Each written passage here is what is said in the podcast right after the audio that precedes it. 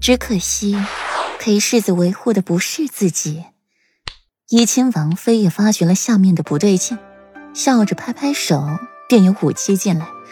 乐声响，霓裳舞起，彩衣翩翩，身姿轻盈，阵阵清香扑鼻，翩若惊鸿，宛若惊龙，美在。不知是谁提议起让在座公子小姐表演才艺，此举得众人喝彩。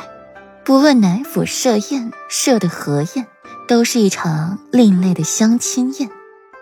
率先表演的是陈国公的孙女萧敬轩，一曲洞箫，音美若天籁，撩拨乱了不知多少在场少年郎的心。后又是尚书府嫡女秦然，一首古筝弹得出神入化，柔情四溢。临了还特意抬眸看了一眼裴玉的神色，发觉裴玉注意力完全不在自己身上。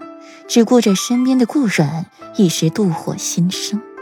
过了许久，是顾家嫡长女顾和的献艺，也是抚琴。较之前几名小姐的表演，顾和就显得随性了许多，一曲民谣更是打动人心。好，随着怡亲王的喝彩，众人放下手中的动作，纷纷鼓掌喝彩。就连裴玉也一反常态，抬眸去看怡亲王，眸光在缓缓落到对面的女宾席位上，见他们脸色绯红，如狼似虎的盯着自己，心情一阵烦闷。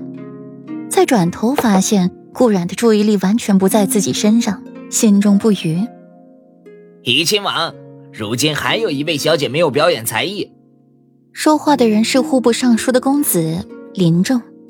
常年流连花丛青楼，看着顾阮的眼神带一丝淫邪。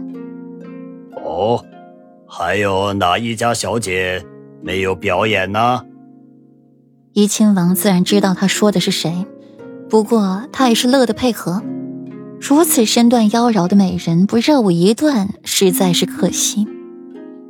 不能一尝肉欲，但饱一下眼福，总归是没问题的。回禀怡亲王。是顾家四小姐顾阮。林仲音刚落，所有人的目光落在位置上方的顾阮身上，眼神炽烈如火，眼底的淫欲显而易见，眼神凶狠的要将顾阮那身衣服撕成碎片。顾阮放下酒盏，盈盈起身，声音干净空灵：“还请王爷允许臣女下去准备一番。”不卑不亢。凤眸淡淡掠过那些想看好戏的贵千金的脸，将他们的脸表情牢牢印记在心。怡亲王面对美人的请求，自是不会拒绝，欣然应允。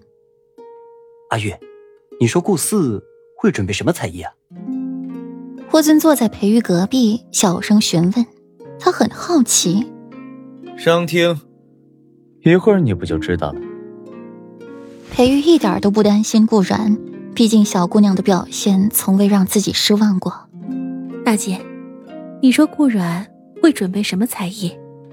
顾曼有些怀疑，顾然除了那张狐媚的脸，哪有拿得出手的什么才艺呢？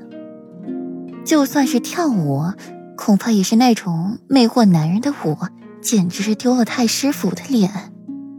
没一会儿，顾然穿这身白衣回来。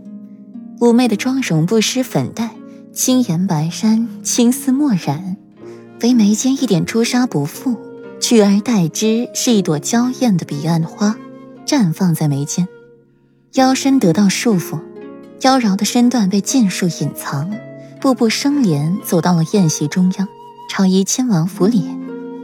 今日阳光正好，光辉透过了树枝，映在了顾阮身上。女子倾国倾城，明眸皓齿，画着彼岸花的眉心间带着忧愁，又不似忧愁，嘴角勾起了一丝嘲笑，又好似冷笑，魅惑众生的眼中充满了悲伤，又犹如绝望。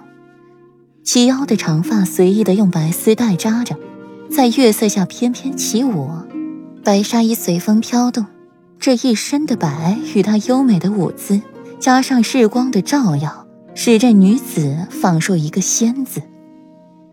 本集播讲完毕，感谢您的收听。点击关注订阅，精彩不错过。